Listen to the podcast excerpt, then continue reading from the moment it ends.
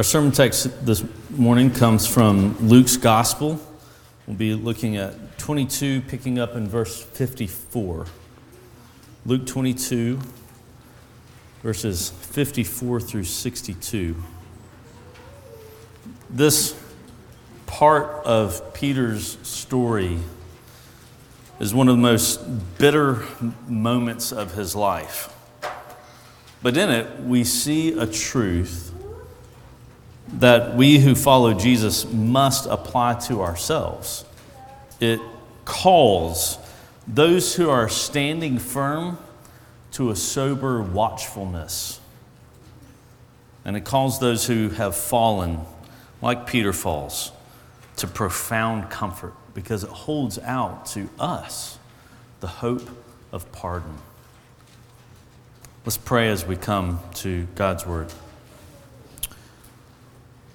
Living God, help us so to hear your holy word that we may truly understand. That understanding we may believe, and believing we may follow in all faithfulness and obedience, seeking your honor, your glory in all that we do. Through Christ our Lord. Amen. Luke 22, verse 54. Then they seized him, that is Jesus, and led him away, bringing him into the high priest's house, and Peter was following at a distance. And when they had kindled a fire in the middle of the courtyard and sat down together, Peter sat down among them. Then a servant girl, seeing him as he sat in the light and looking closely at him, said, This man also was with him. But he denied it, saying, Woman, I do not know him. And a little later, someone else saw him and said, You also are one of them. But Peter said, Man, I am not. And after an interval of about an hour, still another insisted, saying, Certainly this man also was with him, for he too is a Galilean. But Peter said, Man, I do not know what you are talking about. And immediately, while he was still speaking, the rooster crowed. And the Lord turned and looked at Peter. And Peter remembered the saying of the Lord, how he had said to him, Before the rooster crows today, you will deny me three times. And he went out and wept bitterly. This is the gospel of the Lord Jesus Christ. At my middle school, there was a boy who liked to talk big swagger all over the place, bold words about how tough he was. But there came a day when he crossed someone and he had to back up his words. And I saw him in one of those ridiculous testosterone fueled fights in the gym as he went up against one of the smallest kids in the school. Now, I don't want to glorify the fight, so I'm not going to describe it. But let's just say that his bold words when they were put to the test, didn't stand up. Kind of reminds you of Peter here, huh? Earlier in Luke's gospel, Jesus foretold his own rejection, his own suffering. And then he said to all, If anyone would come after me, let him deny himself and take up his cross daily and follow me. Now, just a few moments earlier, back in the upper room, Peter had promised such self denial. He said he'd go to prison with Jesus, even to death with Jesus. And here, this scene opens with Peter following Jesus into the courtyard close to where Jesus had been taken. Why is he there? Is he going to keep the promise he made? Maybe his plan was to deny himself, to take up a cross with Jesus, and to follow him to the end. We don't really know what is happening inside Peter's head, but we do know that instead of denying himself, he denies Jesus.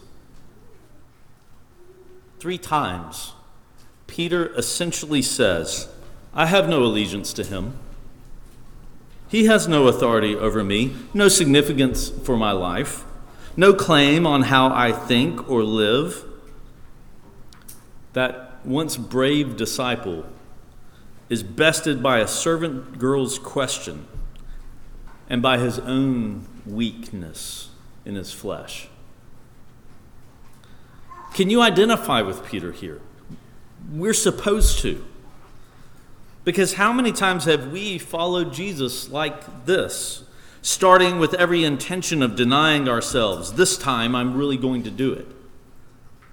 And then discovering how hard it really is. Because to, to deny yourself, as one pastor puts it, to deny yourself involves treating ourselves the way Jesus, uh, the way Peter treats Jesus. It means saying, I have no allegiance to myself. I have no allegiance to my own purposes and plans. I am not my own authority. And it's not my claims that determine how I think or live. As you and I look at this passage through this lens, that we are called to treat ourselves the way Peter treats Jesus, then we begin to understand that Denying Jesus isn't about failing to share a post about your faith on Facebook. You've seen those little things that go around. It isn't really about missed evangelism opportunities. That's not really what it means to deny Jesus. It isn't even it isn't even about giving in to sinful desires. Although sinful actions always flow from failing to deny ourselves. No, before any sin action is committed, there is first the more fundamental failure to deny ourselves. Like Peter, it's first and foremost a matter of a heart that is rejecting Jesus' claim on how we think or act in everyday life, in everyday relationships. Like when I make my marriage more about my needs than hers or when I discipline my children because of an annoyance rather than true disobedience to God. Whenever I am serving my own purposes and plans, acting as if I am the ultimate authority over me, I'm actually denying Jesus. I'm denying his lordship over every area of life. And so, whether it's in our marriages or our families, in driving down the road or sitting in front of a screen. In our lives within the church or out in the workplace, each of us face situations where we must either deny ourselves or deny Jesus. Which one do you find easier? If you're like Peter and me, you'll say that denying Jesus, Jesus is the easiest thing. Because the pain of dying to yourself sometimes feels like Jesus is just asking too much. Maybe it feels like he's asking too much when he tells us to put the needs of others ahead of our own. Maybe it feels like he's asking too much when he tells us to be generous with what we have. But whatever the reason that we deny him instead of ourselves, when our rooster crows, when we come to our senses, when Jesus' look pierces our heart, the truth is revealed. We have denied the Master whom we love. And we taste the bitterness of that convenient sin. Every believer who has walked the face of this earth has tasted sin's bitterness. From our first parents walking the road out of Eden to Abraham's shame at the lies that he told to save his own skin, from David's adultery and murder to Paul's old life as a persecutor of Jesus' church. All who know the Lord also know the weakness of this flesh. And there are times when the bitterness of grief over our sin makes us, like Peter, just want to escape into the night, to go off by ourselves and weep. C.S. Lewis once wrote to a friend who felt that way. As Lewis and his friend exchanged letters, Lewis noticed how much time his friend spent dwelling on his failings as a follower of Jesus. And this was Lewis's reply You write much about your own sins. Beware, permit me, my dearest father, to say beware. Beware lest humility should pass over into anxiety or sadness. It has bidden us rejoice and always rejoice. Jesus has canceled the writing that was against us. Lift up our hearts. It's true that each of us has a moment like Peter, many moments if you're like me. But that is why wise pastors have said before that for every one look we take at ourselves, every one look at ourselves and our sin, we must take nine looks at Jesus. Because the grace of this passage stands to teach us that when our weakness is most obvious, our hope was never in our strength. When our weakness is most obvious, our hope was never in our strength. Where is our hope? I see three answers in this passage and in the larger context. Our hope is in the Lord who looks on us. Second, our hope is in the Lord who was denied. And third, our hope is in the Lord who has spoken. Let's start with the first. Where is our hope? Our hope is in the Lord who looks on us. Luke tells us in verse 61 that as soon as the rooster crows, signaling Peter's denial, Jesus turned and looked at Peter. His piercing look calls to Peter's mind what the Lord said Peter would do. But do you also remember that Jesus had said more to Peter? More than just, You will betray me. Before he predicted Peter's denial, Jesus said, But I have prayed for you that your faith may not fail. That is, that it might not fail completely. And when you have turned again, strengthen your brothers.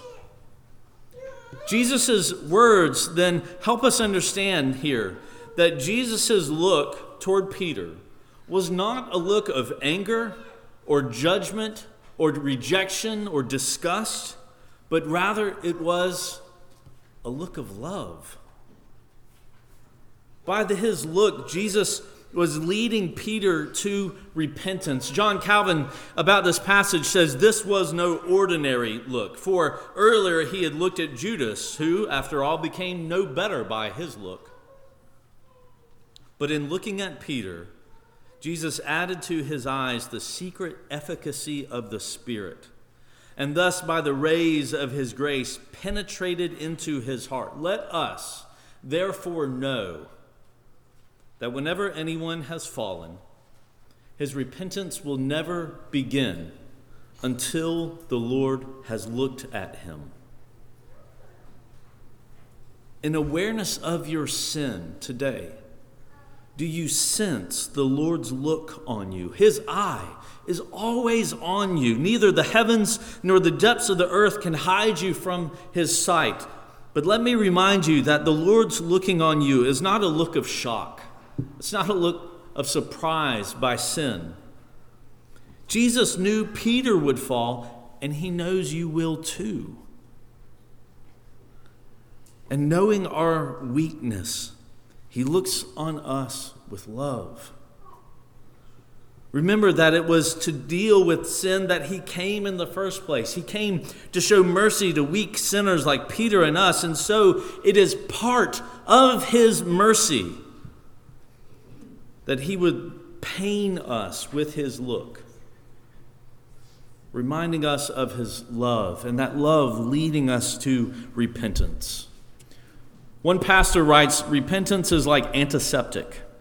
You pour antiseptic onto a wound, and at first it stings. then it heals. So, church, don't be surprised by the pain of conviction over sin. It's right for us to grieve over the sin that remains in us, the sin that causes us to deny the Lord that we love. But know, know for certain that grace is doing its work through that pain. Pain is God's megaphone, Lewis famously said.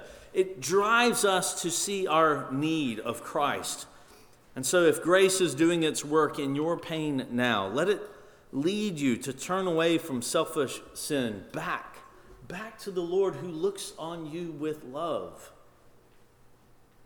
So, if there are things in your life and you're tasting the bitterness of them now, let me encourage you to take them to the Lord. He already knows and yet remains willing to hear, ready to forgive. After all, isn't it yours and Peter's redemption isn't that exactly what Jesus is working toward here in this passage? So taste, taste and see that the Lord is more sweet than our sin is bitter. And so our hope is in the Lord who looks on us. But that actually leads us to the second point. Our hope is in the Lord who was denied. Our hope is in the Lord who was denied. What I said a moment ago about Jesus here working for ours and Peter's redemption is what I want you to meditate on for a moment here. Jesus, here as he stands in the high priest's house, is standing in the midst of a trial. He's about to be condemned, he's about to be numbered with the transgressors. Jesus' innocence and deity is being denied by the religious leaders who should have welcomed him. And it is through their denial of Jesus that our redemption is accomplished. But even more important, even more important than their denial of Jesus, is the fact that on this night, as he had from the beginning and will continue to do until his death, Jesus denies himself. You understand what I mean there? Our hope is in Jesus who denied himself, took up his cross, and followed the Father's will. This is at the very heart of the gospel that we believe. That Jesus here is actively and voluntarily denying himself. On this night, he's putting into action the words that he had spoken Behold, I have come to do your will, O God.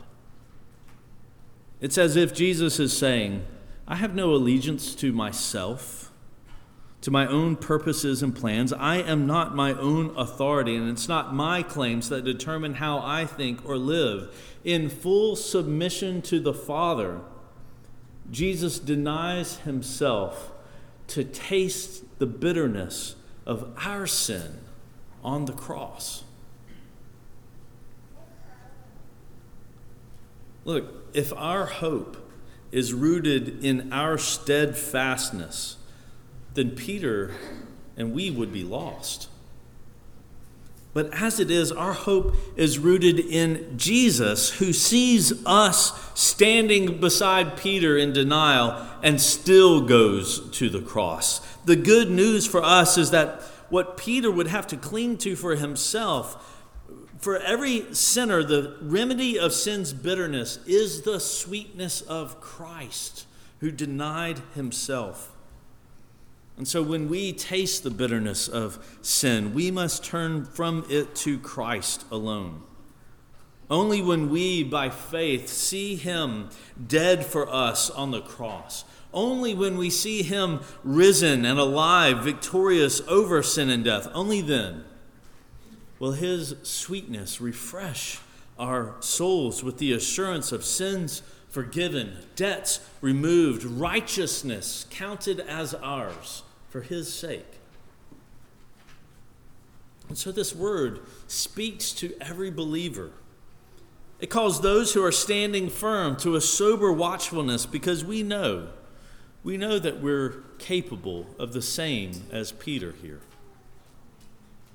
And yet it also calls those who have fallen to profound comfort because it holds out to even fallen disciples like us the hope of pardon. Our hope is in the Lord who looks on us. Our hope is in the Lord who denied himself. And finally, our hope is in the Lord who has spoken. Our hope is in the Lord who has spoken. Jesus spoke to Peter in the upper room earlier about how Satan would soon sift him like wheat. Peter's experiencing that sifting now. But returning to Jesus' words would later lift up his head because Jesus had also said to him, I have prayed for you that your faith may not fail. And when you have turned again, strengthen your brothers.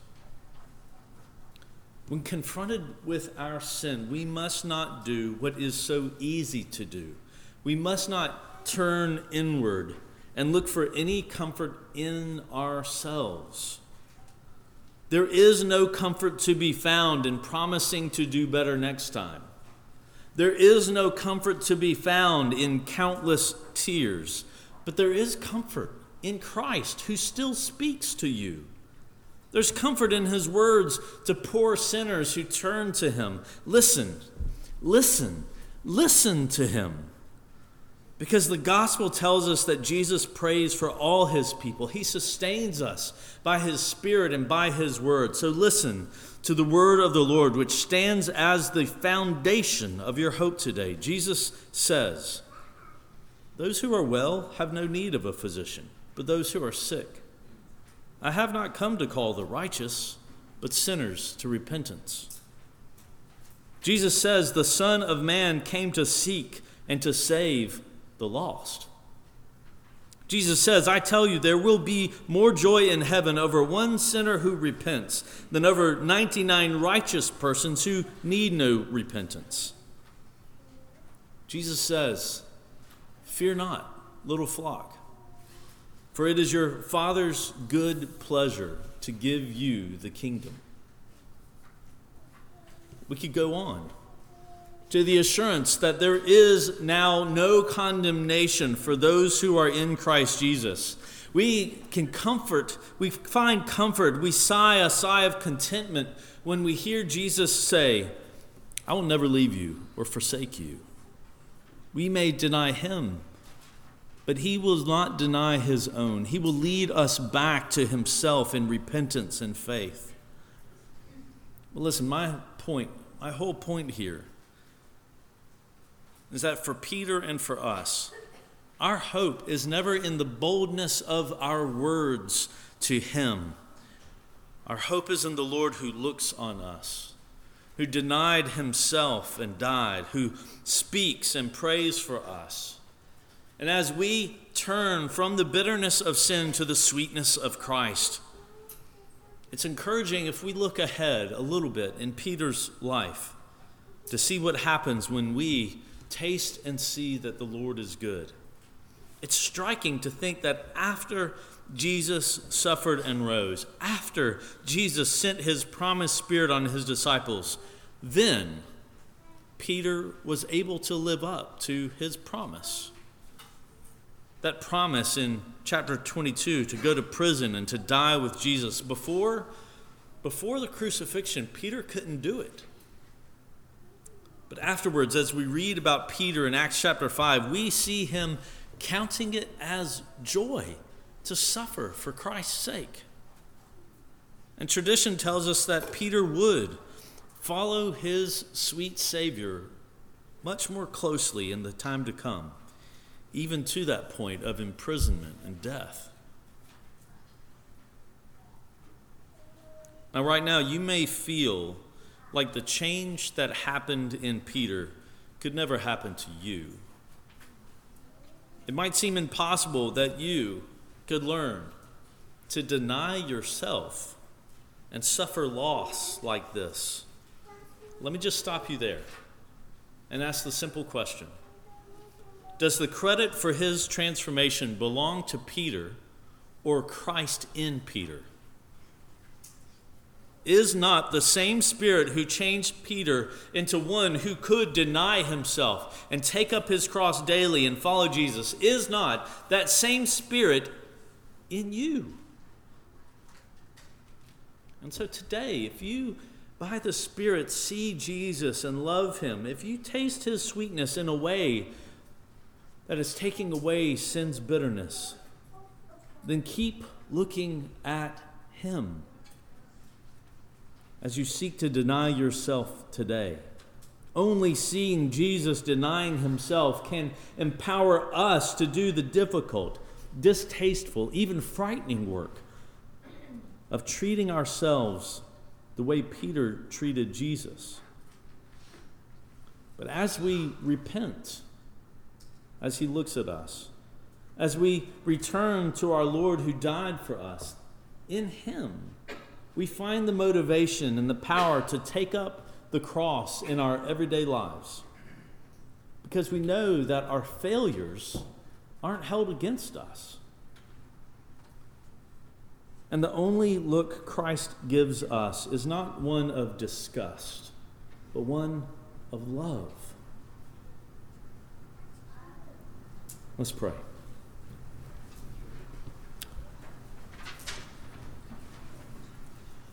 Father, I confess to you now that I don't always know what it needs to look like for me to die to myself in my relationships, in my work that you've given me to do.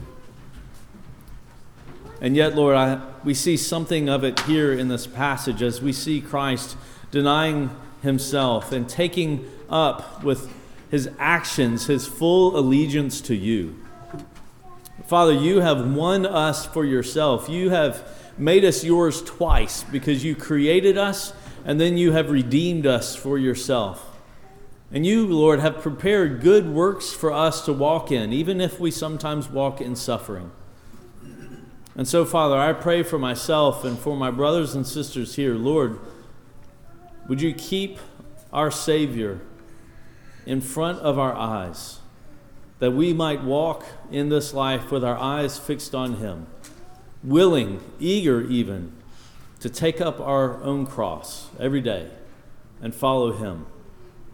Because in Him we see that even death itself is not the end of the story for your people. On the other side is resurrection life. And in that life of Jesus, we already live and move today. And so, Father, would you?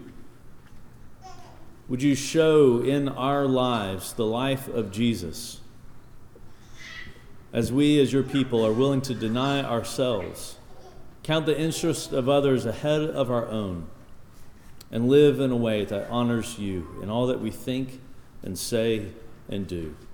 That's the desire of our heart, Father. Would you bring it to pass as we pray in Jesus' name? Amen.